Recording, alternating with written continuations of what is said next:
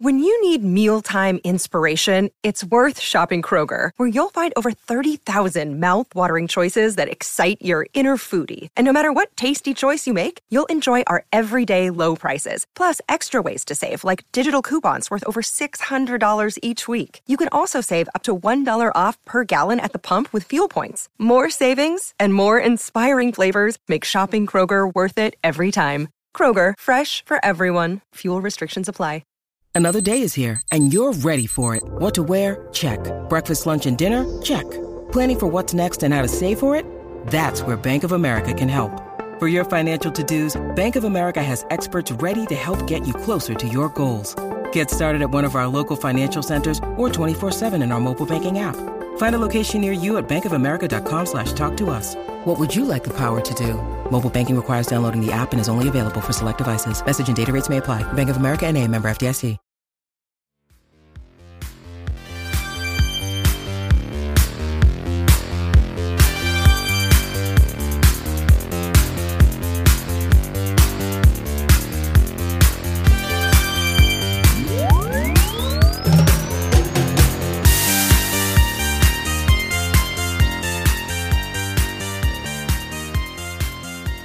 What up, player profiler faithful? It's Matty Kiwoom. Welcome to another episode of the game plan, baby. Everyone, please take a minute.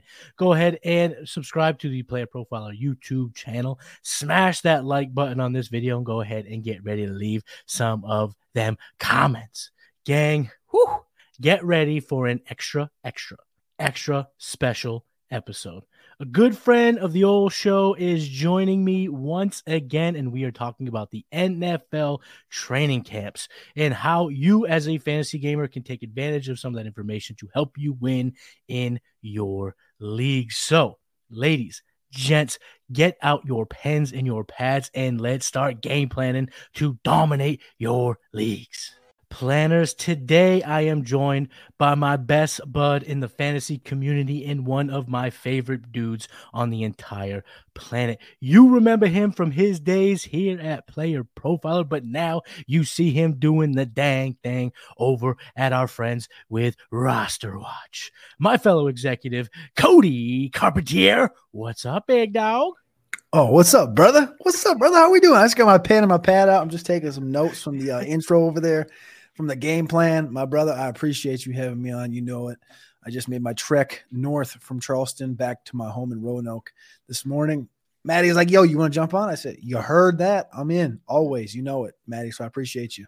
Of course, brother. I mean, we talk all the time, whether it be about fantasy or whatever, but still, you're just doing such uh in-depth boots on the ground work here over at Roster Watch. So why don't you tell the people listening? Now, people have checked into the game plan. This isn't his third time on the show. So you've heard about, you know, how long he's been playing. You've heard about, you know, how long he's been doing his certain strategies and all that stuff. But now we got to get caught up, get caught up on Mr. Carpentier. Tell us everything you're doing over at Roster Watch right now because you're killing it, man. Yeah, I appreciate you, brother. Yeah. Uh, right now, I mean, the, the big thing is we got the Sirius show on Saturday and Sunday from three o'clock to five o'clock on Sirius XM channel 87. So after this, I got to eat some lunch and then I'm going to jump on the radio for a couple hours. Um, I'm doing mock draft shows uh, twice a week right now on Roster Watch on YouTube. Working on the 2024 draft class, quarterback, running back, wide receiver, tight ends right now. What I'm working on, of course, college football started today, uh, mm-hmm. uh, and then I just got done with my leg of the camp uh, training camp tour. I went and saw five teams as a as a company. We went and saw 19 teams this year, so lots and lots of of in depth analysis. That you know, there's some things that even when you go to these camps, you learn that are about other teams that you watch. So I go to a mm-hmm. Steelers camp, for example, and learn something about the Broncos because of conversations. And I think that it's immeasurable uh, to just the opportunity that you have to do things like that. And, and of course, we've always talked about going to the draft, going to the combine, going to the senior bowl, going to the pro days. It, it's in that same loop. And, and that's kind of the, the main target of roster watch is going to all these places, being mm-hmm. boots on the ground, traveling year round to get the, the, the in-depth stuff so that you can hear, you know, why X player is on the trade block mm-hmm. and nobody expects it, or why this first round pick isn't starting for the Pittsburgh Steelers. Everyone's like, well, but he's the best. But it's a project, right? And, and why maybe you, you take a wide receiver four from one team instead of another team because you've been at both camps and you see how the teams are mm-hmm. utilizing those guys. And maybe this guy over here is just getting juiced up on Twitter by all the fantasy analysis analysts because of their priors. And this guy's coming off an injury, but he looks twice as good. So that's kind of yeah. the entirety of the reason for going out to these is just getting that in-depth analysis that you can only get so much. And I and I don't want to rag on reporters, but really as a person on Twitter, if you're just sitting on Twitter and you're just soaking in what the reporters are giving you, if they're not the Nick Underhills, you're not going to get the most. Nick Underhill mm-hmm. for me is the top of the line uh, down there with the Saints. And if you're not him, it's tough to really get anything because when I go to these camps and I see these guys, a lot of these reporters are working on, you know, the quarterback. It's like, what's the quarterback? He'll, he's eight yeah. for nine today. He's eight for oh, he threw a pick. Eight for nine, two threw a pick. It's like, okay, okay, that's baseline at best. That's yes, that's literally what that's baseline information. I want to know what the alignments are. I want to know how the splits are going at the running back position. I want to know, you know, how much that tight end's used outside versus inside. I want to know all these other things. How's the how, different alignments? You know, I'm looking at cornerbacks, offensive line, like I'm looking at everything. So it's just stuff that you literally cannot find on Twitter. Being mm-hmm. boots on the ground is just a different glimpse. And even though you're only there for a day or two at a time, it's a different glimpse. But long ass winded answer for you, buddy. But um, that's kind of that's kind of, that's kind of what it was. Well, no, the people want to hear it, and I'm sure everyone over here that's rocking in this chat rocks with you at Roster Watch. But just for those who don't, we just want to get you caught up because I mean that's what you made. That's always what's made you such a special analyst for at the for football. Yeah, I know you kind of focus on fantasy, but you're you know uh, ability to to watch it, dissect it, and present it to the rest of us it, has always been elite. So now being you know boots on the ground, doing it more often was was great. When you were over here at Player Profiler, you did it at the Senior Bowl. Some of my favorite episodes were you guys live at Senior Bowl. The stuff that you can get from players and the the tidbits that you're able to mine out by being live there is is is the best. That's why I wanted John because I, can't keep these secrets myself. You know, we have the executives over at Patreon. If you rock with us at patreon.com slash executives, you might have known that Cody's been kind of telling me a little bit about these training camp news, but I can't keep it all to myself. The planners out there also got to know a little bit about it. Now, we're not going to dive into all the weeds, but I do want to talk about what we, we can gain as fantasy gamers in terms of watching, following, and breaking down training camp news. But before we get into that, sometimes training camp is just a little too obvious. Something comes out of training camps that is right on the nose. You know exactly what it means. So, but and that actually just happened right before we went live. The Raiders and Josh Jacobs found a resolution on a one-year, twelve million dollar deal. Uh, he will report uh, ASAP. He will be in uh, for Week One. But real quick, Cody, what does this mean for for him going forward for the Las Vegas Raiders? Hell of a savvy move on Josh Jacobs' part, right? Just goes all the way through training camp, doesn't got to report to the 16 days that are the, the, mandatory 16 days for you know the team has, and then as soon as the, the kind of the media is going to disappear and they're going to get down to the nitty gritty of getting into week one, and Josh gets his gets his 12 million dollar contract, a million more than Saquon. I'm sure uh, that rushing title last year had a little bit to do with that, uh, but I, I it's it's interesting I don't know. This running back, this whole thing, this whole running back thing is kind of interesting to me. I did read a tweet a minute ago. It says starting to feel like these one year deals could be the norm, and teams want to, to go on a one year, year by year basis. Yeah. That is something, honestly, it's kind of weird now that you're reading it to be like, God, I haven't thought about that. But like, what if that's what it is? What if it's now these guys get drafted, and then after that, it's just automatically year, year, year. It mm-hmm. makes sense from the running back position when you're thinking about it from a, a business standpoint. It's like, yeah, we'll pay you potentially get that number up. You know, potentially you're starting to pay these guys, you know, maybe 15 to 20 up into that higher tier, but it's going to be on a year by year basis because your health is the number one, you know, risk. I guess it's it's interesting though. It's a big for Oakland or big for the the, the Raiders. I Oakland projections. I hate Raiders. Yeah, I had my projections come out on on uh, Patreon the other day about my projections as far as what uh, all these divisions would look like. And I believe the Raiders I had winning two games, two and fifteen. So right, I think maybe Jacobs adds maybe a game and a half to that. I don't know. Yeah, uh, him coming in is nice. It makes sense. I would recommend though, if you haven't had your draft yet, uh, uh what I don't know if I'm going to ride that wave because we're going to see an ADP surge here between now and when everyone drafts either this weekend or next weekend. Uh, so I'm not necessarily hopping on that. What I am advising is I believe there's going to be a two or three week uh, uh, lull in his production, and he might just be sorely touchdown dependent. I mean, these guys, him, Jonathan Taylor, they didn't practice, they didn't get yeah. loose. They're not going to be ready to rock. And coaches nowadays are you know they're they're more willing to use multiple running backs. So why not ease these guys in? Where I love the talent of Jacobs, he's still only 25. Uh, you know, he's one of those players I think you can kind of just hit your wag your your wagon to the to, to him, and, and, he can take you to the promised land. He's always a top 15, top 12 running back. Uh, but I don't I don't know if I would advise riding the surge that is going to happen in ADP uh, on other hands, I would probably play up to someone's potential skepticism and try to trade for him after a couple of potentially down weeks as they ease him in. So that's just how I'm playing the, the, the Josh Jacobs game. When you're drafting in seasonal, so on our on our um, PPR Ultimate Draft cheat sheet over at rosterwatch.com, you can go find that at rosterwatch.com. And there's just three simple rules to drafting, and step by step, it's the easiest thing in the world but we have him on the same line as Garrett Wilson. So I'll just ask you that question. We have him one spot ahead of Jonathan Taylor. I think you take probably take him over Taylor at this point, not knowing where Taylor plays. Do I play Jacobs over Taylor? Uh, no, yeah. Uh, I no, I don't think I would. You don't think, I, don't think I would? I think the, I think the landing spots for Taylor is going to be juicy, but I have the same. So you're not worried about his ankle approach. at all. I'm not really worried about his ankle now. Okay, okay, so they're back to back nonetheless. You, you think in your brain closely? Yeah, he's just he's still got it. He's young, and I think a lot of these injuries are nagging because of the situation. Yeah. It's clearly ugly in Indianapolis, and now I think it's only a matter of time before they just take what they can get uh, by Tuesday. And if it's the Dolphins, that's a great landing spot. If it's the Bears, I think that's a great landing spot. If it's the Eagles, that's a fantastic landing spot. So uh, I think that wherever he goes is going to be good. And what we've seen so far from Anthony Richardson all also gets me excited if he just stays in Indianapolis. I think he's going to be good there. I think we've talked about it before.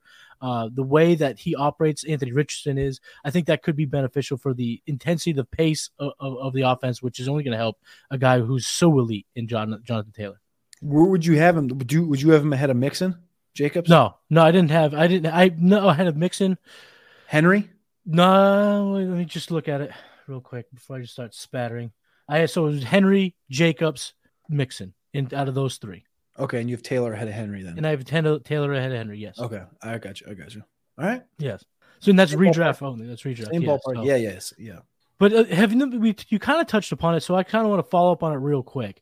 The the changing landscape of the running back position. Have you noticed uh, uh, any difference live, boots on the ground, about how these running backs might be training, being used in practice, that alludes to this trend just being that more solidified?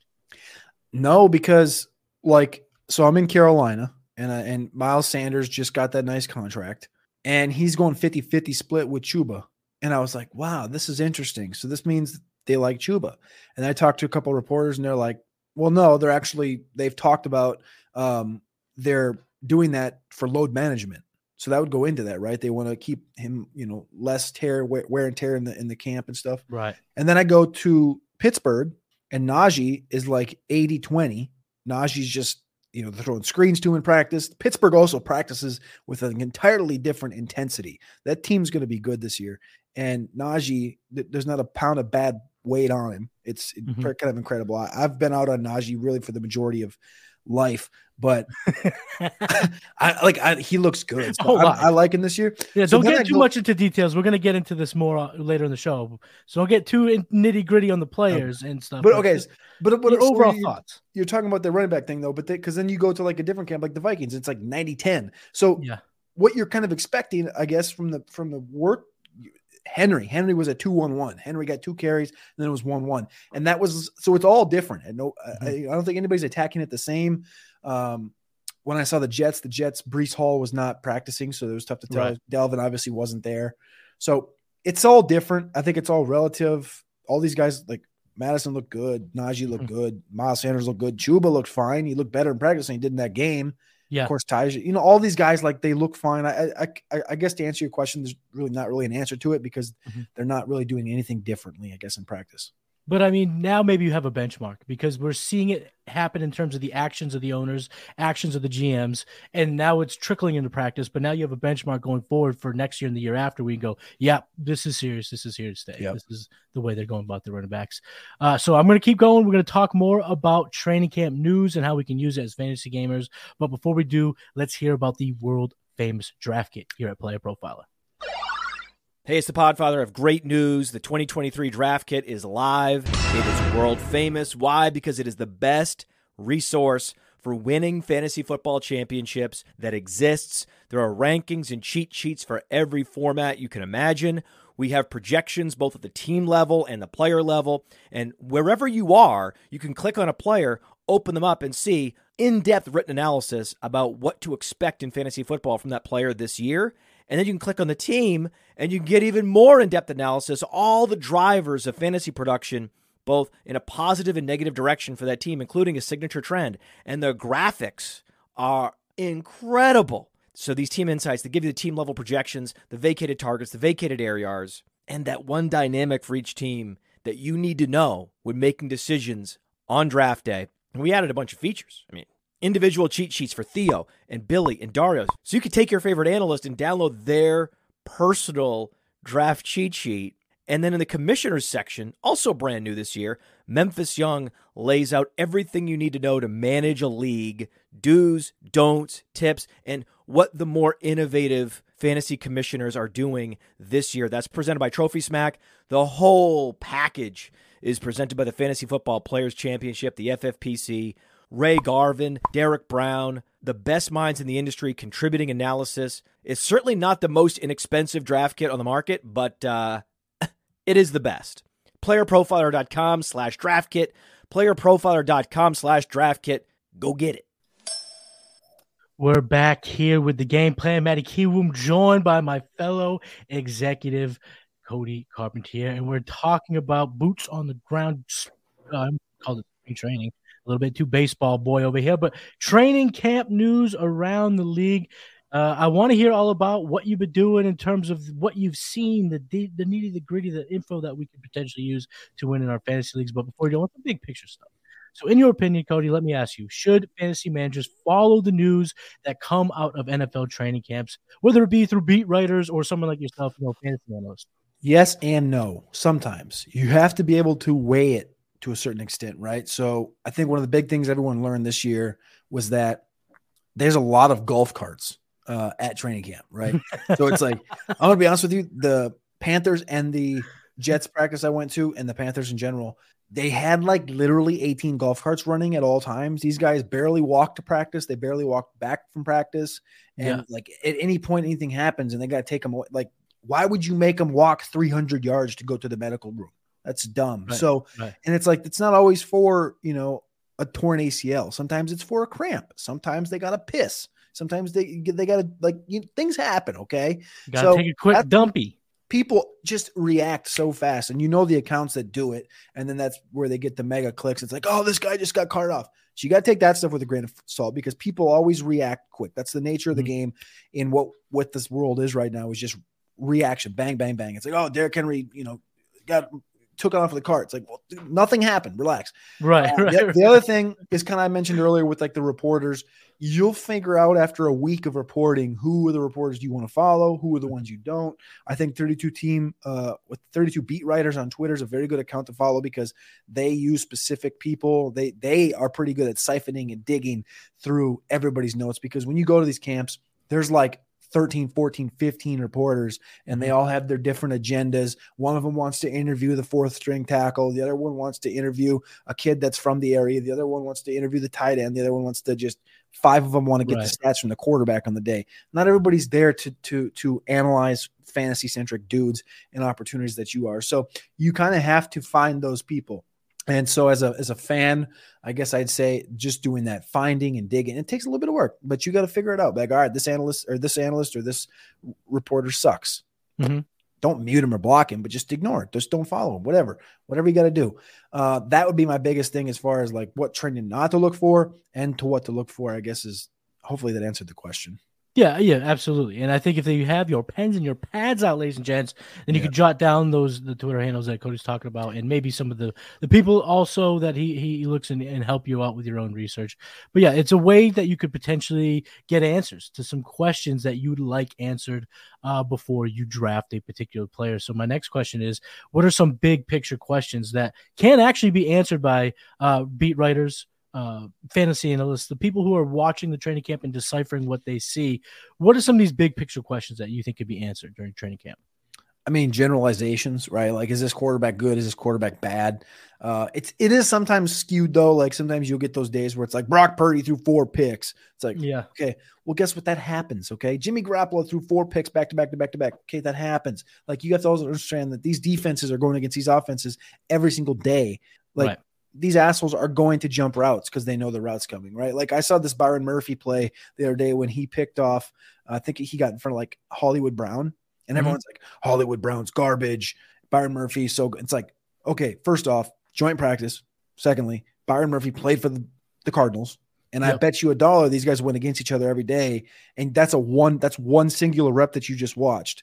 You have no idea if maybe Hollywood Brown maybe tweaked his hamstring to play before that. You have no idea if that's a pl- if that's a route that he ran a ton or he runs a Mm-hmm. ton, and Byron just knows exactly how his hip drops in that certain situation. You have no idea. So Right, keep right. that one play and be like Hollywood Brown dead, done, dropping down the rankings, forty spots, now drafting him. It's like okay, let's back up a step and let's just look at what the situation is right there.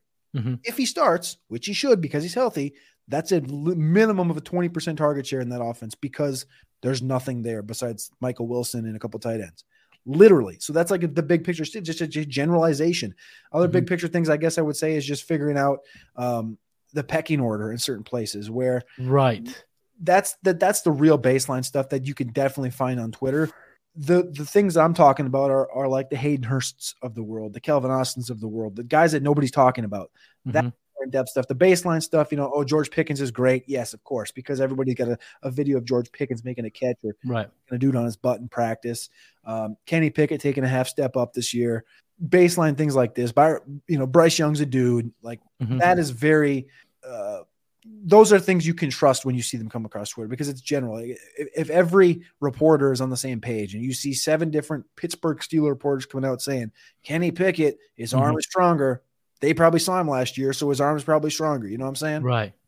Uh, no, but I think that's something that I think our you know the casual leagues can take and, and really benefit from because those big picture questions are not always answered for everybody that plays in fantasy leagues. Not everyone that will be drafted in these next two weeks are pervy to the information that seems baseline to us. We've been following following along since the end of the Super Bowl, so we've kind of been patching together storylines, going through narratives, so we know this. But I mean, not everyone does, and the baseline stuff is something you can absolutely make a decision on, like helping helping someone grab Bryce Young uh, late as a QB two.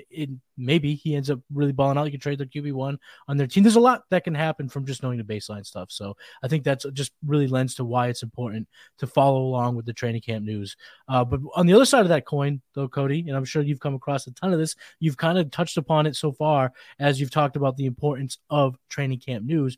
But what is what is something that comes out right something that everyone's kind of talking about that seems like it's important but deep down you know it's a fugazi and how can people spot those type of fugazi uh, uh takes claims what have you news droppings whatever These are the tough ones. This is exactly what we are talking about a minute ago, where it's like it's easy to see that baseline stuff, but the in depth things are things where you have to be boots in the ground or you have to have those conversations with uh, reporters and people that are at the camps daily. Because I'll just start with Terrace Marshall, for example. Terrace Marshall, for example. Everybody loves Terrace Marshall. I had him as a top five wide receiver coming out because he projected well coming out of LSU, six foot three, 205. He had the great wide receiver room there. He runs in the 4 Mhm. fours, et cetera, et cetera. He didn't do it to a top level though in college, and that's what everyone was projecting. Now he comes in here and you have this thing called dog, right? Terrace Marshall doesn't have that when it comes to the on-field, you know, the tenacity that George Pickens plays with and things like this. Doesn't have that. And that's his Right. issue right now is he isn't, you know, getting ahead of these other guys. And as much as the reporters like him, and as much as the fans like him, as much as the fantasy analysts like him, the coaches might not. The coaches might Coaches be like, hey, this guy isn't it. And when you're watching things on Twitter and the baseline tells you, all right, you know, terrence Marshall's working with the ones or whatever, take it with a grain of salt. Also, and then you go and see, you know, some plays where he's going against air and he's making a one-headed catch. Everybody saw that play. He was, Yeah. that, you know, whatever the deep crosser and the ball is thrown to him and he, he nobody's on him, throws his arm Mhm. up, catches the football. What? No, like, no. Then you hear for running with the first team. Then I go to the camp, right? Struggles to separate, He only runs a couple routes, some slants, Mhm. and some deep crossers, and he's not with the first platoon. Jonathan Mingo is starting over him in the first platoon for every single snap for two practices, Right. and DJ Chark and Adam Thielen. He's working with the second platoon with Shi Smith and Laviska. So that is the that's what I'm talking about. Is like those are things where the consensus would tell you Terrace Marshall's about to break out because Terrace Mhm. Marshall caught a football against air with one hand, and everybody's telling you that he's so good and he's going to make that third year leap. I'm telling No. you right now, he's not even he's not starting over Jonathan Mingo. Everyone saw Mingo had a good game last night, but he wasn't playing over Mingo at all in practice. Mingo is the starting X receiver in Carolina. Period. Like that is the Mhm. simplest way of saying those are the things you need to be watching on Twitter when it's like, eh, this is a guy we've seen not succeed, and he's not really doing like George Pickens things where he's making disgusting catches over people Right. Right. And opposing teams in joint practices. and getting balls from the starting quarterback and Right. Everyone's blowing him up and it's you know what I'm saying like there you can just Yeah. feel the different vibrations but because Twitter moves so fast these days it's really hard to, to keep people kind of reeled in I guess So when the math ain't math, and you got to do a little extra research because you were able to go to the camp, so you were see you saw exactly the battles that were happening at camp and the vibes that were there. But people who can't go to those camps, that's when the, the, they should do what you talked about at the top of the show, which is gather information, find the beat writers that you trust, find the fantasy analysts that you know are there, all that good stuff, and then you can form the, your own opinion and realize, hey. Yeah, All of a sudden, this guy's not the, the wide receiver one or the wide receiver two on a given offense. It's a straight fugaze. He's a wide receiver four because when those reports come out, sometimes you know you could just go if it walks like a duck and it quacks like a duck. Cody, it's probably a duck, no? not a chicken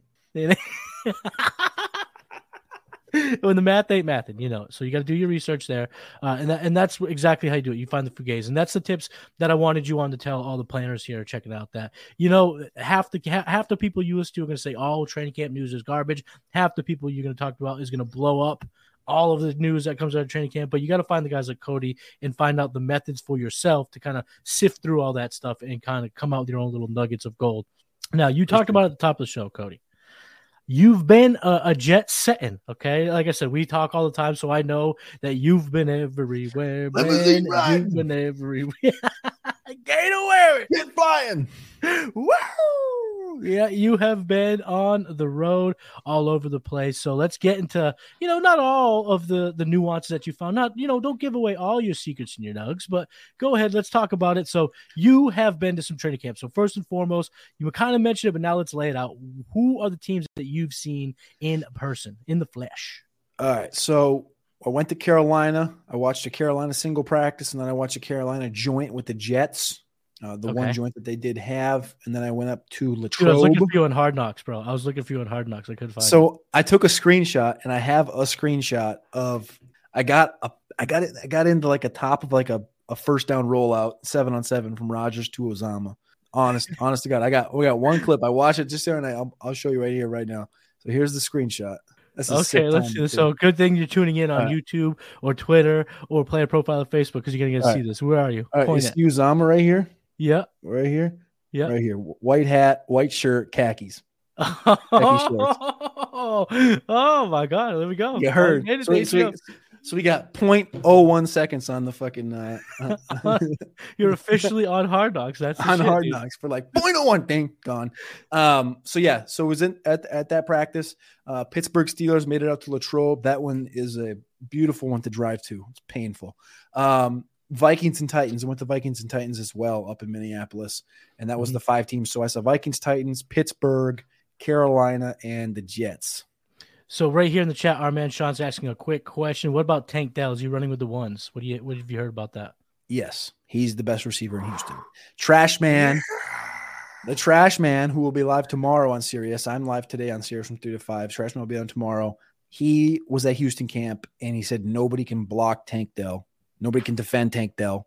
Uh, We knew this. We knew this at the Senior Bowl. We knew this coming Put dudes on skates. Yeah. He that was exactly what I said. This dude skates over the field. He's the best receiver at the freaking Senior Bowl. And Jayden Mhm. Reed was at the Senior Bowl. Michael Wilson was there. And you know how much I love both those dudes. Yeah. Tank Dell was the best one there. He's just 160. What are we supposed to do with that? Like it's Yeah. either KaVontae Turpin or Hollywood Brown. And that was what I said. And now that's where we're sitting. We're sitting with uh, Hollywood Brown, T.Y. Hilton type of stuff. So, and CJ Stroud, you know how accurate he is. It's Robert Woods. It's Robert Woods. It's Nico Collins. It's Tank Dell. It's Dalton Schultz. That's the four down there. And Xavier Hutchinson's working with the second team. But that's the receiving core. And if you do the math, this offensive line is going to be very, very, very good. They like, keep bringing in guys, yeah. Minimum top 10, potentially top six offensive line, I think. And yeah, there's depth there. Like, it's going to be a, you know, are they going to win 10 games? No, they're going to win like six, five or six. that's, that's, better fine. than what people probably would think. But they're going to be in a lot of games. They're going to be in a ton of games, and that's going to only help Schultz. It's going to help Tank. I think Tank being good is going to help Nico. But Nico's a guy that I've been in on before, but I'm, I just, I'm not going to press that button again this year. But Tank, mm-hmm. 100% to answer your question. Yeah, that was me a few minutes ago planting my flag again because I've been all over Tank, and admittingly so. It's because what you know, you, Matt, uh, Alex, all the guys that were down there in Mobile last year were talking about, and what I was able to see. So not only can you use uh, these tips that we're offering up to cipher through training camp news, you can use it all throughout the offseason and do all that stuff. So let's start with the first place that you started at you talk about Carolina and New York. Were you, by any chance, this is your take here, who is going to be the wide receiver one in New York after seeing them joint with the Panthers? Garrett Wilson didn't practice that day, uh, nor did Breece Hall, but Garrett Wilson is obviously the number one here. Uh, number two, right now looks like Allen Lazard. Uh, Corey Davis was there. Mecole Hardman was there. Corey Davis retired. He didn't get a single yep. target that whole practice. Mecole Hardman didn't get a single target that whole practice. It was, you know, Gary Wilson's obvious, right? But he didn't practice that day. Allen Lazard had three out of six targets in the red zone, caught all three, touchdown. Mm-hmm. He's massive. He is a big, he's a unit, bro. When when we went to the combine a couple years ago, I've talked about this before on multiple shows, but Drake London, my big visual with Drake was like, is Drake London Mike Evans or is he Slenderman? And he was yeah. Slenderman. When you look at Allen Lazard, it's like that dude is built like Mike Evans. He's jacked. Really? He's big. Like that's a red zone target that I want. And you okay. obviously know the connection he already has with Raj. So Raj brought him over, yeah. To to expect a six plus, maybe seven, maybe eight plus touchdown season for Allen Lazard, one thousand percent. I'm on board with that. Uh, Uzomah sprinkled a little bit in there. I didn't really see a lot out of Conk Daddy um, or Ruckert or any of those other tight ends. So there's a little bit of Uzomah. You know what was surprising was they did use Carter out of the backfield. The surprising one was literally Nick Bawden, who's a fullback. He hit Nick Bawden like four times on shallow, shallow like dump offs or shallow yep. crossers out of the backfield. And I'm just like, you're kidding me, right? Like you literally got, you know, I know Mecole Hardman's not great, but he's fast. Mecole Hardman he runs a four three. You got Michael Carter coming out of your backfield. You got Lazard. You got these two tight ends. Corey Davis was on the field at that time, and he's like, "Nah, man, Nick Bawden," and he just gives just pelts him with the ball, and the dude just you know, like I always think of Jimmy Kleinsasser because I'm a Viking fan, but just puts that ball in his gut, two hands over it, and then just like puts his helmet down into someone's chest. And I'm just like, cool, I got it. Um, yeah. But yeah, to, to, to, backtrack, it's Garrett Wilson. And then I think the only other one you probably want is Allen Lazard in this offense at wide receiver. Yeah, there's a scene in the latest Hard Knocks. I don't know if anyone hasn't seen episode three. I'm going to put out a little scene, but Randall Cobb is telling everybody that the fury of Rodgers is coming, and if you keep oh. messing up in practice, he's going to let you have it. I believe that speech that was put on Hard Knocks was the final straw for Corey Davis. Go, you know what? I think, I think I'm done. I think I'm done. I think I'm gonna walk away. I don't think this is for me right now. I don't want that hurricane on me all, all day, every day. Dude, Rodgers. I was going to say that too. I miss. We're talking about receivers here, but Rodgers looked Rodgers looks exactly what you like. He he's pinpoint. He's, he's dialed. Right he's like it's it's not like he's like rejuvenated. He's just like he's just he's been there all off season. He's been playing. You know, like that was uh, you know from a Brady standpoint. When I you know as a Patriot fan, we knew the seasons that Brady was going to be that dude. It was the seasons that he showed up and played all off season, did not mess around. That's what Rodgers has done now that he's in New York. Can I show you guys a picture from that day that the Jets were at uh, Panthers for their um uh, joint practice. So this would have been Absolutely about not. exactly a week before. Absolutely Corey, not. Ex- exactly a week before. Corey, exactly a week before Corey Davis retired. This is him entering the press conference, and he came in and he he wipes his face, and I caught this one perfectly. It's just kind of funny, I think. He's just like he's like, oh shit. He, he, he, he goes, ah, oh, it's just. Oh. I just Yeah. caught it there. I was like, this guy just he's exhausted, but he looks good. That was a weird thing, and then he retired. But anyway, Eh, For our podcast listeners, the picture of Corey Davis was him looking like he was saying, I'm done. Hands on the face, rubbed it right down his face. It's over for you, boy. I, I can't take this anymore. But yeah, he retires. I do want to ask you, though, a question about the Panthers. Is Bryce Young good enough to support this offense? So this is for our redraft people out there. Uh, Should they be messing with anyone in Carolina? Can Bryce Young make this offense noteworthy enough that we want its pieces or him also in fantasy? I love uh, Bryce as a super flex QB two, and love him as a QB three in super flex uh, if you can if you can get him there. But QB two, I would be I would be completely happy with having Bryce there. Uh, as far as weaponry in Carolina to depend on, Sanders has been a good cost the last couple months, but and and I think they're going to use him a bunch. But the the the injury thing is just really just keeps on going. Hey, hey, back of your head. You know what I'm saying? Yeah. And yeah. and and Chuba's Chuba's fine, but Chuba just hasn't ever taken a step up, and he's getting to that point. He had the 2,000 yard season in college. He's just meh, he's got big calves, and that's about it. You know what I'm saying? Yeah. Like it's just not not much there. Wide receiver Mingo already supplanted Terrace Marshall at, at X. Uh, Thielen is a very good very good cost right now. Thielen's going to get peppered, and I mean Peppered, yeah. And I know you know some people at Player Profile are not fans of Thielen because he's old and shit, but Yeah. he started late. Remember, he didn't do nothing until he was 25 years old. And he's on the same plan. I've said this a hundred times. He's on the same plan Larry Fitzgerald was, Cris Carter was. They work out, they do the same regimens. And that's Larry Fitzgerald played till he was what, 37, 36? He played So late. Yeah. He hovered. Thielen.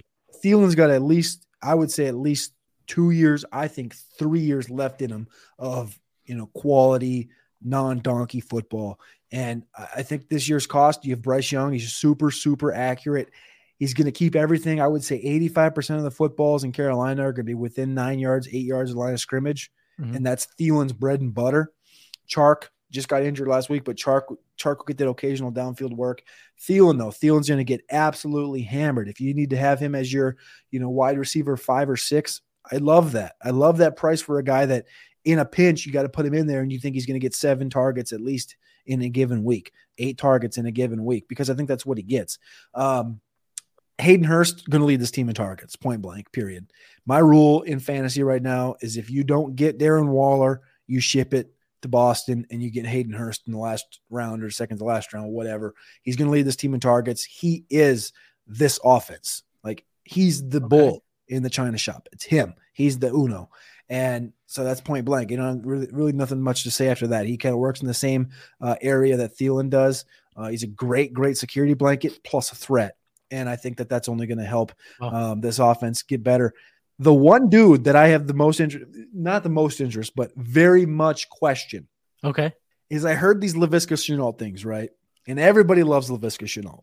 And this dude practices the first day when it's a solo Yeah. practice. And he's working mostly with the second platoon. And then the Jets come, and this guy's got on a uh pit bo- pit bosses. What is it called? Pit pit vipers. The pit boss. Like Pit like the like the riffraff glasses. Yeah. yeah, he's got the riffraffs on. He's got a full again, it's like 97 degrees in Spartanburg, Carolina. He's got like the whole um the whole yes, those. He's got the whole like uh snow snow snowmobile garb on where you can only only part of his skin showing is right here. Yeah. And Yeah. then he's got the and he's got the pit vipers on top of it. Braids hanging out like he's like he he's walking around. He's the dude. Like they and they all respect him. It's really weird because you wouldn't expect that from a guy that hasn't really like busted anything. you know, went for Yeah. two racks, you know, fifteen hundred, whatever.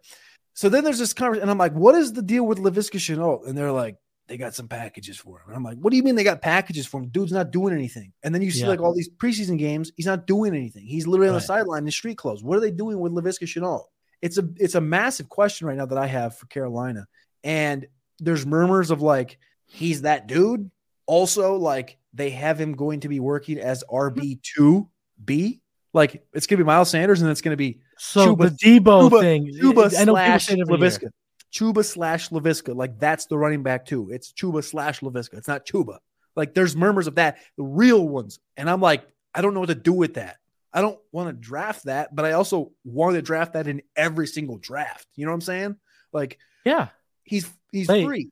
Oh, but But oh, he's free ninety nine, one hundred percent. he's free 99 and they even pay you to take him and it's like what You know what I'm saying? Like that's that's the things that I'm that's the things that I'm trying to figure out. Everyone else is like trying to figure out like Terrace Marshall and shit. I'm trying to be like, bro, I think Laviska might be better than Terrace Marshall this year. That's a good pull. But it makes it doesn't make any sense though, right? Because it makes sense, but also doesn't because we haven't really seen him stick to a spot. The one thing Frank Reich did say, we're talking about wide receivers and, and the receivers in this offense. He said there is no wide receiver one in this offense, and every single play of the game will have a different wide receiver one. Every single formation has a different wide receiver one. Every single route has or route concept has a different wide receiver one. He said that. So it's Mhm. like, okay, so certain plays will have Mingo, certain plays will be her, certain plays will be do is there certain plays that are just straight up Laviska plays like that are routes, or is it going to be mostly handoffs out of the backfield, uh, you know, jet sweeps, uh, you know, just shit underneath? Like, is that what it is, or are we talking like we're going to be forming this offense to him? I don't know, and and I don't know. That's my biggest question. I couldn't really get a full answer on it because he didn't get to see him. right. And You didn't see it, and we and we haven't seen it, but you know it's there, and that's why you know there, yeah. that, Everyone and that's also him. just why it's good to have to, to be able to go there is because you can now hear these things, and at least you're not you're not having to take on any risk. This is a long shot, and there's not precedent with this coaching staff, but there's kind of precedent with this team. I remember a couple of years ago, Curtis Samuel, all of a sudden, you know, with McCaffrey healthy, with their weapons healthy, was That's just catching touchdowns and he was just in the That's the backfield kind of like what the hell?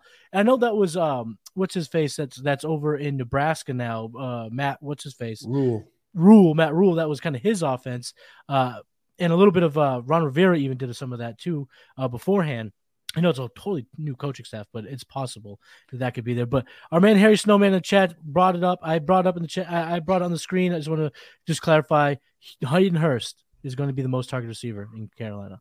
Double H's, baby. Double H's. Not even a question. I'm not even not even a question right now. that is full on send in terms of uh, your your redraft league. So you can just wait till the end. So that's something I'm going to take. Let's move on to the next camp that you saw. This is the Titans Vikings, right? Uh Pittsburgh. I went to Pittsburgh. Okay, so let's talk Pittsburgh. about Pittsburgh. This is where I was very excited to talk to you. Okay, Okay. uh, because What do you want to know? the Jaylen Warren hype is at its 99th percentile. It is at max. It is the beat red thermometer just going about to burst.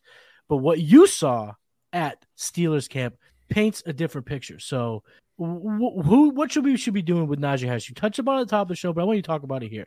I love me some Najee Harris. And I told you before, dude, I've never liked Najee Harris in my life. Mm-hmm. And I like him. And and I say that and it's like I know I don't hate him. I just as far as liking him in fantasy, but His cost is Najee- always high. his First round cost is always pick. high and he, he Mhm. never knew I wasn't dependent on it. And I and I think this year, this offseason, it's pretty apparent, it's pretty obvious that this offense is shifting more towards the pass. And you go there, you watch it, you talk to people, and I said, okay, paint paint the picture for me. Is it moving to pass? Are we getting a five to eight percent increase in pass versus run?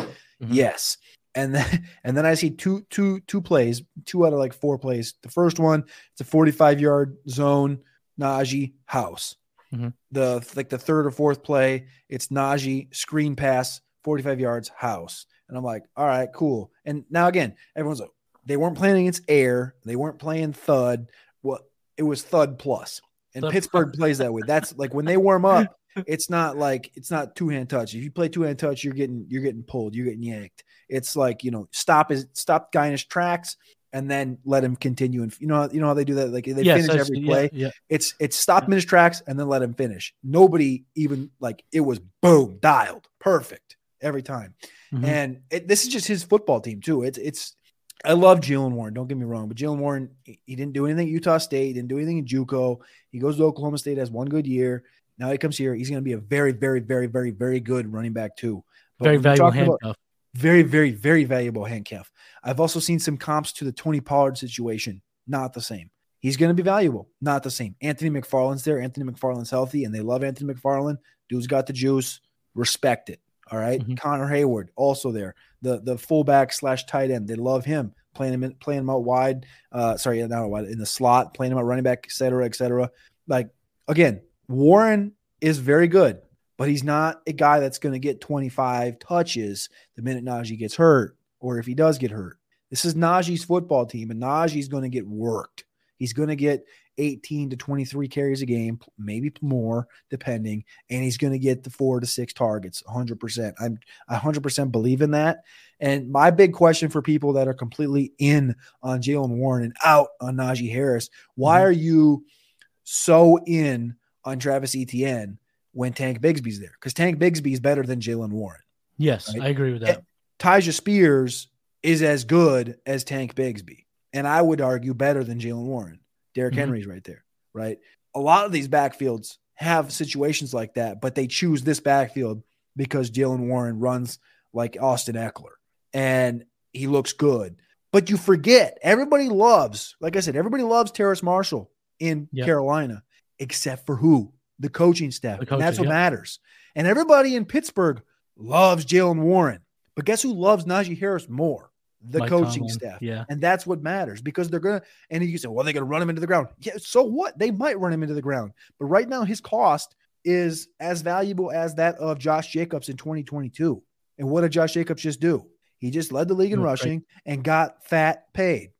12 like, years over it, one year. I mean, 12 million over one year. 12, 12, 12, 12 12 years over 1 million. That's a little different getting, contract. You're getting, you're getting donkeyed, son. Um, yeah, but that's the point. I think he's a very good value right now. I, my my question, my comeback is literally just okay. We're drafting these other cats way ahead, but their backups are better than Najee's backup. Right. You, you, you, kind of follow that trek there. hundred like, percent. It's a, if you're going to sniff backfields and backups in those backfields, you should be sniffing other. Count them all equally. Or economically correct. Yeah. Look look across the fields and they'll just be like, oh, I like this dude. So guess what? His starter yeah, he maybe had a couple bad games. He's gotten injured. He sucks. Okay. Well, if you're doing that math, then you should be all over Chuba. You should be all over Tank Bigsby. You should be all over Tyjae Spears. Mm-hmm. You know, you should be all over Tyler Allgeier. You, uh, you want some Josh Kelley? You want me to say you want some Josh Kelley too? It's all like, the same, is what you're saying. It's all kind of of that same cloth. Just understand what the NFL is moving towards. You're seeing it in the contracts. It's not. We're not going to get you know, and again, I'm saying Najee's going to be good, but Najee might not. He's probably not going to get 300 this year. That's fine, but it's it's all relative because the workloads are all coming down for all the big dogs, and the mm-hmm. backups are getting more work, and everyone gets hurt. It all happens, but I think the the respect just needs to be brought in across all running backs. You know what I'm saying? I hear exactly what you're saying, and I'm also picking up what you're putting down with Najee Harris, uh, because the Jaylen Warren hype I've always found it to be a little bit crazy because he's not a particularly big, like good athlete. Uh, I know he had a 62 yard touchdown run the other night, and he looks good in pra- in spring, oh, in training camp and preseason but it just feels like Najee's a guy who's been, you know, a thousand yard rusher each of his two seasons in the NFL. He's been a 13 or more points per game uh, uh, starter each of the last two years. And even so, when you look at, you know, I know it feels like he's much, much older than a Jaylen Warren. Jaylen Warren is only six months younger than Najee Harris. Najee Harris is uh, four months into his 25th year, where Jaylen Warren's in his eighth month of his 24th year. So that's a. am uh, not really great at mathing and mathing, but I'm pretty sure it's only six months difference. So to me, me, Najee's at a crazy value right now. And last year, with a busted foot in a down season, by all accounts, he was still a top 20 running back on a points per game basis. And if this offense is going to hum, like you said, it's time to start thinking about you know these guys being hitting a little bit more of their ceiling outcomes than their floors, which uh, is why You've been so high on George Pickens, and I'm being forced to come around George Pickens. I've always been high on Diontae Johnson, uh, but the reason I'm being forced to be higher on these guys is not necessarily their skill set, but the skill set of their quarterback. How did Kenny Pickett look in person? Because he looks fantastic on the TV. I would say he hasn't. He didn't look as good in practice as he has in these games, which is okay. fine because I kind of like yep. that. Right, I, I, wanted I wanted to be good in, in games. When we'll talk about We'll talk about Ty Chandler in a minute. He kind of has the same situation as Pickens, where to me, it looked like he took a half step up. You know, he's pushing the ball a little bit more. The arm's a little bit stronger, but there, it, there were still some inaccuracies down in the red zone. There's still some inaccuracies in certain situations as far as where the routes are are mm-hmm. leading mm-hmm. and ending up, and things like that in practice. Now, when the lights came on, he torched every player he threw the ball against. Like it wasn't even. It was everybody right. saw that. But so Pickens, or sorry, Pickett I like him. I like him in the same realm as, as Bryce Young. I have Pickett just ahead of Bryce Young. I like them both in that Superflex QB2 spot. Uh, do I think Pickett can take that step up to the, You know, everyone's well. Is he gonna? I think I saw this tweet like a month ago. It was like, is he gonna take that second that second jump like Josh Allen did? Mhm. No, no. No. Do I need to be blunt about it? No. But he's going to take a jump up. Like he's going to jump Okay. into. I think he can jump. You know, past Carr. I think, and I think. Ooh, see, that's kind of the range that would now have to get me excited about Kenny Pickett because I'm he can excited potentially about get the Cousins. I think he can potentially get the Cousins. so now you like- now you have me intrigued, Mr. I think we're like Now I'm gonna I think we're like two years away from that hands? respect level. I think we're about two years away from that respect level. I think for me, two years. Okay. but it's there. I think it is there, hundred percent. Now, have you seen, uh, or, or is there any busts? You've talked about a couple sleepers here out of these camps. Name me a bust from the Steelers uh, practice that you saw. Um, everyone, everyone wants to love Darnell Washington. He's massive, Mhm. you know. But all I really saw was red zone opportunities. Um, I'm still worried about his left leg. Um, I'm just never gonna. It's gonna be one of those guys I just never draft because of Mhm. certain certain things, right? And Swift is one of those guys. I came around on Swift this year. I actually like Mhm. Swift this year, but it's it's just gonna be one of those guys just don't draft because I don't think his role can grow enough in the receiving game. I think he gets stuck too much. Like remember, like Ladarius Green. Ladarius Yes. Green was a guy, guy that you know was like, oh, this is sleeper this year. It's like you gonna catch seven touchdowns. Yeah, but he, And then Gates in there- left, and he didn't do nothing. he's in there to run block, bro. Like Mhm. his ceiling is like a, a a mild Jared Cook, in my opinion. Like, yeah, he's big as hell, but he's a really good blocker and he can catch some of those balls, but he's just not. You're never gonna get a Gronk. You're never gonna get anything like never like I shouldn't even mention that name in the same sentence. You're never gonna get that. You know, people want that because of the athleticism and the size and all this shit. But I'm and I the and I'm- ceiling. I don't know nothing about his health, but I'm just telling you, I'm worried about his left leg. I'm to continue to say that. I've been saying it since that pro day and before that. Like, he just something ain't right. I'm to leave it at that. It is what it is. Darnell Washington's a guy completely fading. I just did a rookie draft last week, didn't take him. Mhm. People may be doing those rookie drafts still for Dynasty this year, close to the year. I know what happens. Don't take him. I'm not taking him. Uh, wide receiver, Freiermuth's great in the third and eights. P- Allen Robinson, he's fine. Don't draft him, but he's fine. Yeah. Like, he's going to be a really good football player in the NFL. Don't get excited. This team good, but as far as fantasy goes, like you know better. Don't do it. Just you know better. Period. Um, Diontae's really good. We Mhm. talked about him before on the on the executives on patreon.com forward slash executives. We talked about Diontae Johnson. You talk about Pickens. Pickens is making that big leap this year. He's going to be a, a 11, 11, 5, maybe 1,200 yard receiver, I would say. Jeez. I would say So 11, do you think a two 1,000 yard receivers are possible, or is Diontae not going to rack? Uh, I don't think. He, I think they're both good enough to do it, but they're going to both pinch a rack. Like they're not going to blow through it. You know what I'm saying? Yeah. Like it's going to be like 11, 5 and So there's 2,200 yards. They can divvy it up as they will. bingo. Yeah. Yeah. Because I think you still got Freiermuth there. Like I said, I think Robinson's going to get enough. And then, and then you got the guy you should be talking about as the wide receiver four. And it's clear cut. It's like one, two, three, four. And then it's like Grand Canyon. I don't see a wide receiver five on the roster. Like that's the type of situation. It's like, Really? you know who it is? I think it's Miles Boykin right now. Like I, No unless kidding. they unless they added somebody in the last week, I, I haven't. want to I want to say it's Miles Boykin because um, I thought it was going to be Cody White Mm-hmm. after practice. Cody White had great practices. Oh, sorry, it's Olszewski. It's Gunner Olszewski. My bad. oh, former but he Patriot. didn't- Oh, 'cause but he plays don't do anything. teams. He just plays Yeah. special teams though. Like he's He a, he's a, teams. Yeah. they love him, dude. He's awesome. Bemidji State, stand up. Um, they love him. that's in Minnesota for those that Shout out to all those Bemidji State fans that we have at the game plan. That's in that's in that's in Minnesota for those that are geographically challenged. Um, but then it's literally B- Miles Boykin and Dez Fitzpatrick. Like, get out of here, brother. Um, so yeah, Calvin Calvin Austin, That's the name. The That's the name to remember. wide receiver four. Like that's the guy I'm buying in Dynasty right now. Um, they're using him as the fast. punt returner. You saw him. You saw the jitters last night. The punt return. I talked about this Mm-hmm. on a couple weeks ago after I came back from camp. Like the jitters, the jives, the juice. It's all there for Calvin Austin. And he had the Mm-hmm. foot injury last year. Took him out early. and People forgot about him. And I got to stand on the sideline right next to him. I probably got a picture if you want me to pull it up of Calvin Austin. his calves, his ankles. Like I look at that shit. I look at He his passes calves. the eye test, huh? I look at his knees. I look at his hamstrings. See how the like you know you when you get hurt. Checking out those dudes. I need the dude report. You know what I'm saying, bro? Like when, when you get hurt and you, you can't do shit for six months. Yeah. Ray G, I don't know if Ray G's listening or not, but Ray G had the Achilles injury and he couldn't do anything, and you get atrophy. That's straight up Yeah. normal. Yeah. And so Calvin Austin, what I was looking for was like, is this dude's Back to health. calves, calves, ankles, knees, is everything in line? Is everything normal? And everything's dialed, brother. No braces, no tape, nothing. And he's just out there just giving dudes work. And like I, I said, Tyler Lockett, like that's what he looks like right now, as far as like mm-hmm. not saying he's going to be Tyler Lockett this year. Don't He has a way. He has to words with- ascend in roles. that is in his range of outcomes. Tyler Lockett is in his range of outcomes. He his range of outcomes are take over Allen Robinson as wide receiver three, and you know Diontae gets hurt, bring the juice, Diontae moves on. or moves Yeah. Mm-hmm. on. Like we've seen this offense do this year after year after year after decade after decade, right? And it's bringing a guy in the mid rounds. A couple years later, all of a sudden he's the top dog in the offense, and it's like, could you say two years from now it's Pickens and Austin? Yes, I can see that. You know what I'm saying? Mhm. Like, yes, hundred percent. I'm I'm all in on on buying Tel- Calvin Austin right now. And and if people want to talk about Terrace Marshall, this is my go-to right now. Hey, what do you think about Terrace Marshall? I'm gonna say, uh, wh- what do you think about Calvin Austin? Because I don't care about Terrace Marshall. I'm out. I'm He's done. a dunce.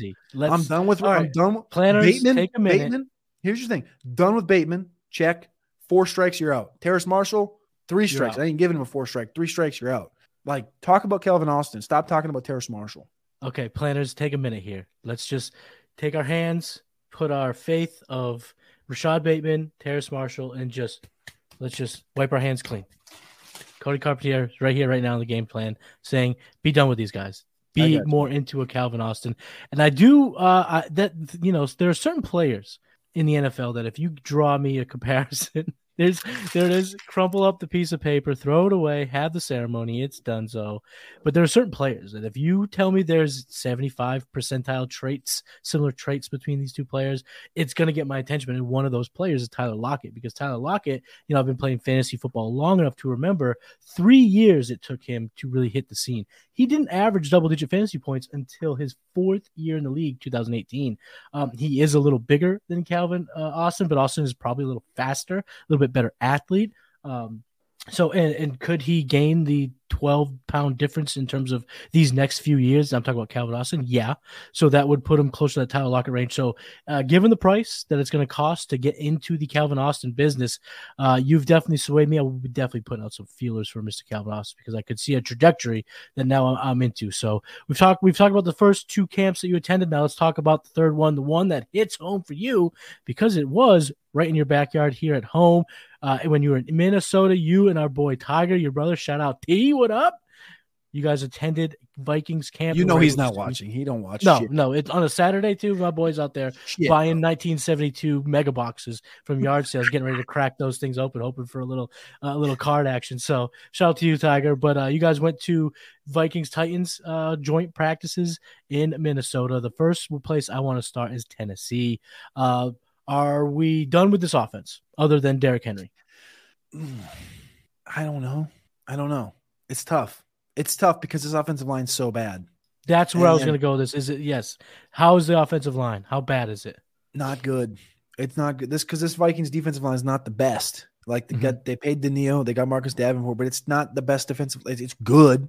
Don't get me wrong, but when they got they got hogwashed, and even the vice versa, the the, the Titans D line gave the Vikings offensive line that work too. Mhm. Um, I think you know what you know what makes me one thought that I did have though was like as good as this Titans defense is and defensive line is, I think that there can definitely be a growth factor in this Tennessee offensive line. Okay. What does that mean?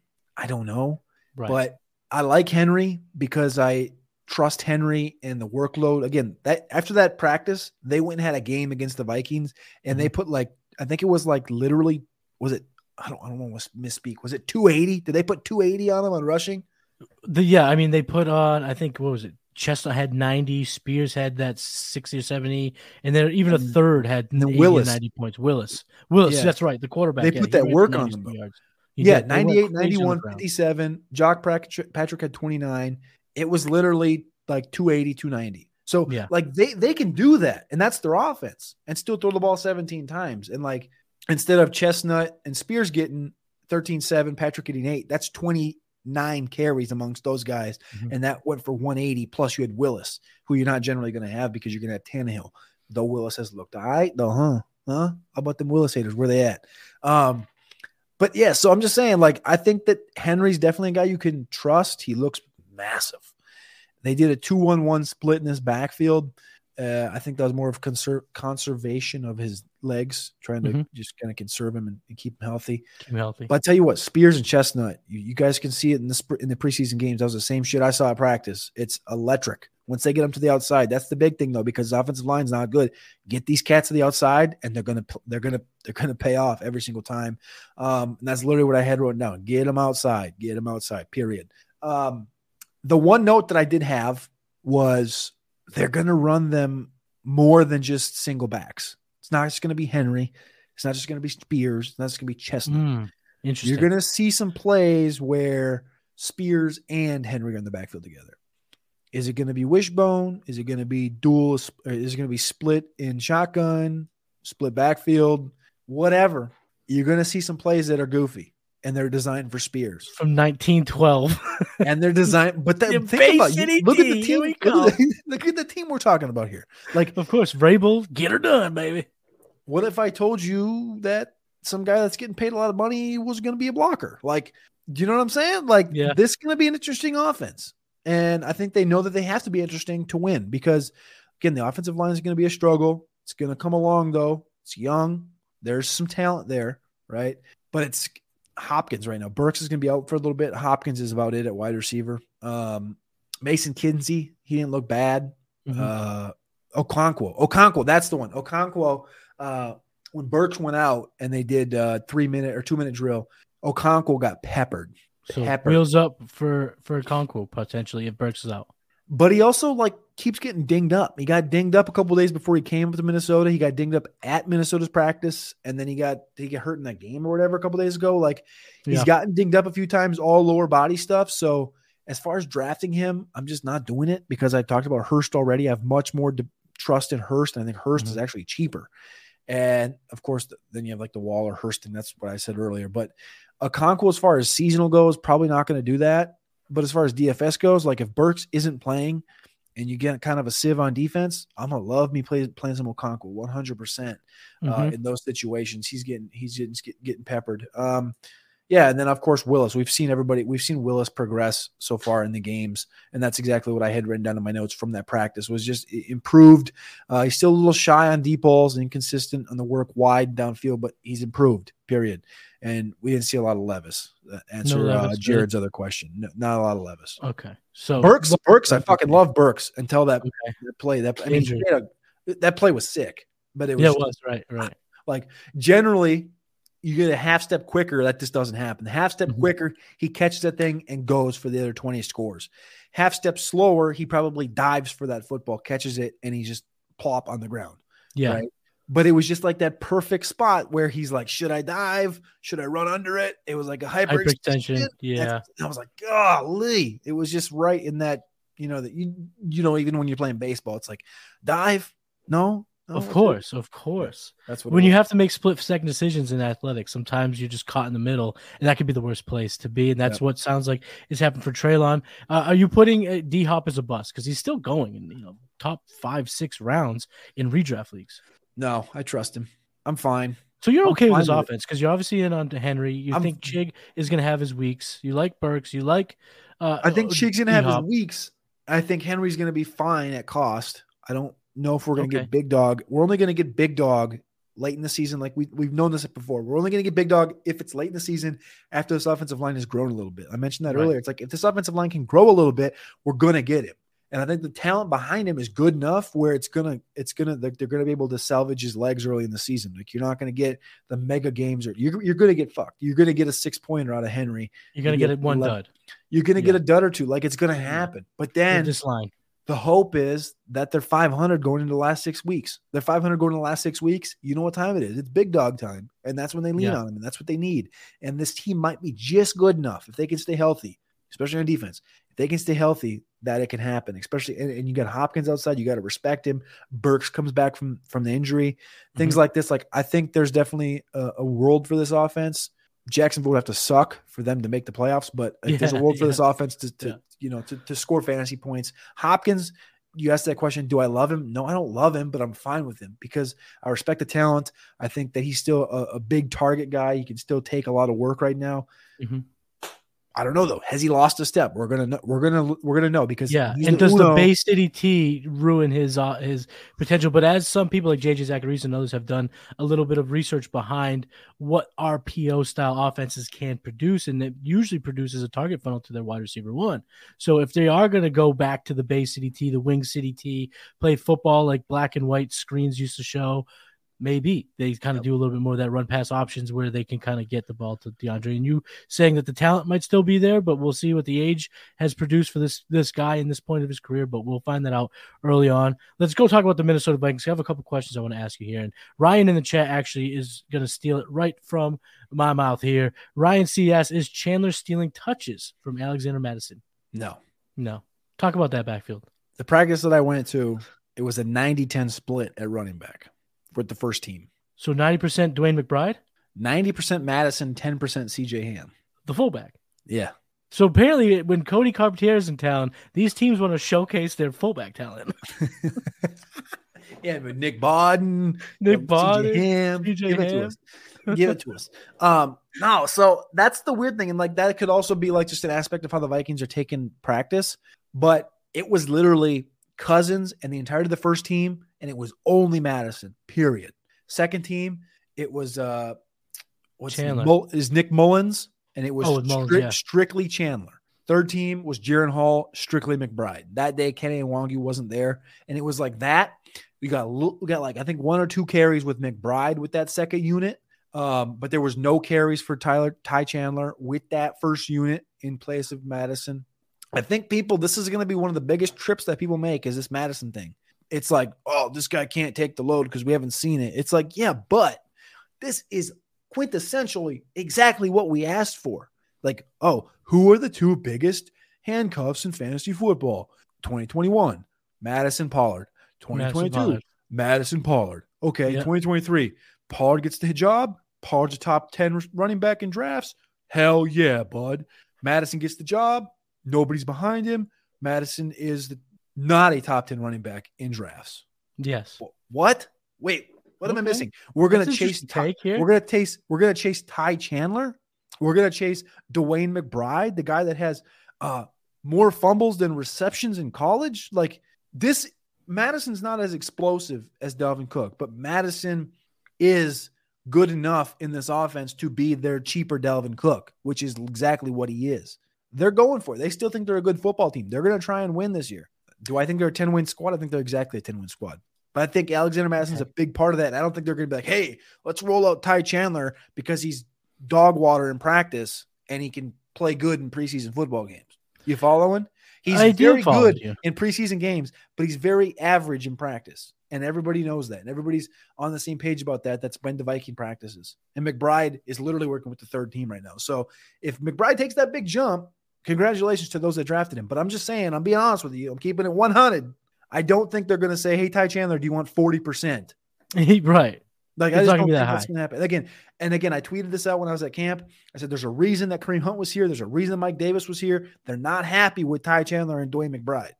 They keep bringing, yeah, that, that does make sense. And if they're going to give 10% of first team reps to CJ Ham, whether that's just part of the today's script or that day's yeah, script. I think that was, I think that was more of a script thing, but yeah, I mean, for sure. But I mean, you would think you'd want to give some reps to your young guys to see what you got and not 90%. I'm not saying the 10% of Ham, it, it, that's the scripted part. The rest, I'm saying you should it be 80 and give those other two guys some chance to, to really get no chance with the, the first team does, I think, speak volumes. And one thing I will say in terms of some of that, the, the hype that comes as we lead up to the season, why I don't get again, and I'm not hounding on the guy because a lot of very, very trustworthy, smart, sharp people in this space are big and are excited about Ty, uh, uh about Jaylen Warren. But why would people be super excited about Jaylen Warren and not Alexander Mattison when Mattison's 20 pounds heavier and every bit as not athletic. So if everyone's ready to roll out the red carpet in case Jaylen Warren gets the keys of the castle, why aren't we more excited for Alexander Mattison, who does have the keys, the the, the low jack, the CD player, the extra uh, CDs case in the back. They have everything that goes onto this vehicle. They got it all in Alexander. Mattison, he has this backfield. So can you explain that to me a little bit? I don't. I, I guess I, I, maybe that's kind of where I'm at with those two players. I don't got anything, bro. I, I got nothing. Like I, I don't know why. I get the thing with Warren, like because Najee's been been dinged up and you know he's 3.8, 3.9 yards per carry, but opportunity is going to be there. He's good out of the receiving game. He's explosive. The Mattison thing, I just don't. I don't understand why people are hating so badly on him. Chandler's looked good in preseason the last two years. He's looked good in the passing game, and I think that's where he could potentially pass pro as well. He looks good in pass pro. Yeah, that's big. Yeah, and, that's and, good. That's and, good. That's good for him. But I also haven't heard the same glowing comments about Ty Chandler and pass pro at practice like I have about Roschon Johnson at practice. Well, yeah, that that bat signal is that's well in the sky. That the Roschon right. Johnson so it's like if you're going to make that big step, it's like, have you heard coming out of practice that Ty Chandler is 100% the best pass block, pass protector in, in the backfield. He's 100% the most explosive receiving back in the backfield. Mm-hmm. No, that's what I expect out of a team that has a running back on the roster that is going to climb that depth chart. People mm-hmm. are talking about Ty Chandler like he's going to overtake Mattison. Okay, you know who I guarantee he's going to overtake some people? Roschon Johnson because he's got yeah. the size, he's got the speed, he's got the athleticism, he's got the pass pro dynamically. he's, he's got the receiving game dynamically. He's getting the hype, positive mm-hmm. hype from inside, from practice. It's not all about, you know, again, we see the guys that can play on game day, but if you can't practice, it's hard to work with you. It's hard to it's hard to progress you if you mm-hmm. can't put the two things together. You got to be good at both. You can't just be great at the game day because you can't pick up how the offense works. If you're just a who's the who's the documentary we just saw a couple weeks ago about the guy that didn't do jack off the field, didn't practice much, didn't watch tape, but then on the field, he had this tenacity and this explosiveness and this mentality. He could play. He was a baller. I'm not saying I'm not now again, I'm not calling no, he's not, not, Johnny calling, Football. I'm not calling a spade a spade, but what I'm saying is there are things to know. There are things, things to matter. be cognizant of. Things matter, absolutely. Uh, one last thing I'm going to ask you because I think that the, the backfield is definitely one of the biggest uh, kind of blurred lines, if you will, when it comes to this team. But over under, give me how many touchdowns is my boy Kirk Co- Cousins throwing? Because I'm telling people to target him in drafts. I'm planting my flag on him. I have been all about Kirk Cousins. So Cody Carpentier, how many touchdown passes he throwing in this offense? Kirk Cousins 17 games, passing touchdowns. We got Jordan Addison playing the whole season. Let's go. TJ Hockenson playing the whole season. Mm-hmm. Justin Jefferson's there. Les uh, Cook was a menace on the goal line. I think that's a big thing people are forgetting. Cook was a mm-hmm. menace on the goal line. His career best is 35. Let's go. I'll give you 42 and a half. I'll give you 42 and a half. That everything's got to line up though. I think 42 and a half is a good number. Jeez, what a sharp sharp, sharp play right there because I think he has that upside. Uh, but Matt Stafford in his MVP MVP esque season with the Rams, who was uh, Kevin O'Connell, the offensive coordinator that year, is now the head coach of Kirk Cousins. His high is 42. So to put it at 42 and a half, you're making that razor sharp. I'm going over. I love Kirk Cousins. Even if that's just for the brand, let's do it for the brand. Yeah, you're going 60 though. What are you talking about? You're like, no, I yes. said 50. I said my, my bold takes. Okay. And I'll get into some bold takes before the season kicks off, but my bold takes have been Kirk Cousins going for 50 and Patrick Mahomes going for 60. He's breaking that record. Or I should say 56. He's going to break the Peyton Manning record at touchdowns. That's what I'm saying. But anyway, we're not getting the bold takes. We're talking about training camp, Cody. Sheesh. And I gotta let before I let you go, we've talked about a number of camps that you've seen in person. But what I want to show the planners and what I want people to take out of this conversation is they don't have to go to take advantage of the news and how to read it. So, what I want to do is ask you a question about a camp that you haven't gone to. And I want you to break it down and kind of how you may have kind of show your work a little bit too, so that our folks at home can do that for all the camps going around. There's some buzz out of Denver regarding their tight ends people are, uh, you know, drafting Greg Dulcich like he's a second coming, former third round pick. Should people be doing that, or is he a bona fide bust in that Denver offense? So you haven't been there, but use what you've learned, use what you've to give us your thoughts and how people can form these thoughts on their on the next camp they want to look at. All right, I'm be very smart with is, how I say this. I, I, I struck something here. He's excited. This dude was a I love Greg Dulcich. All right. I met him at the Senior Bowl, interviewed him. Very smart, very intellectual. Went to UCLA. What do you think? Average over 16 yards per reception at UCLA. Mhm. Dynamic, I think. But you got to remember, he was drafted by a different front Regime. office, different regime. Yep. And Sean Payton comes over, brings Adam Trautman. People are going to hate this take because I hate it, right? It makes me want to throw up. It's not really a take though. It's it's just buzz and things I've heard. Is that Dulcich is kind of getting pushed into like a tweener spot in Denver right now. They brought Trautman in, and Trautman's a really good run blocker. We saw that in New Orleans the last few years. Mhm. That's why he was on the field. That's why he always got his opportunity to begin with. Juwan Johnson got that receiving work. Adam Trautman really cut his teeth when Nick Van got hurt in New Orleans. People that forget this. That's why Trautman got that got that pop. Now he comes to Denver with Peyton, and he's that dude. He's a better run Mhm. blocker than Okui. He's a better receiver than Okui. He's probably a little smarter. He's got the offense already done, and he's a better run blocker than Dulcich because Mhm. he's 20 pounds heavier. Right. The problem is, and again, these are just conversations and rumors that that- again, this was also pre this was pre Jerry Jeudy injury, Yep. but he was getting pushed into a tweener role. I th- I hope I'm praying that there's now a spot for him, but uh, he was getting pushed into a tweener role, and that he could potentially be on the move out of Denver because there because straight up there just isn't a spot for him because he, he can't play the exact role that fits in the Sean Payton offense and that makes me want to like i said it wants me makes me want to throw up but i think it's just something we need to be open to and understanding of is like maybe a fresh start again he's only 23 years old but the Trautman helium is real. Let's just put it that way. We'll use your Okay. term helium. We got to put helium in the show one time. The Yeah. Trautman helium is real when it comes to this offense and his opportunity. He's going to play tight. He's going to be the tight end here because of his run blocking ability. They're going to want to run the ball. They want to run the ball a lot with Javonte Yeah. and Samaje, and now they're going to have to because of some injuries. But yeah, man, Dulcich. That that that would be you're, you're talking about. You're talking about bold takes. Like if, if, if you want a bold take for me, that's going to be the bold take. Is that I think Dulcich. People are going to be. It's going to be.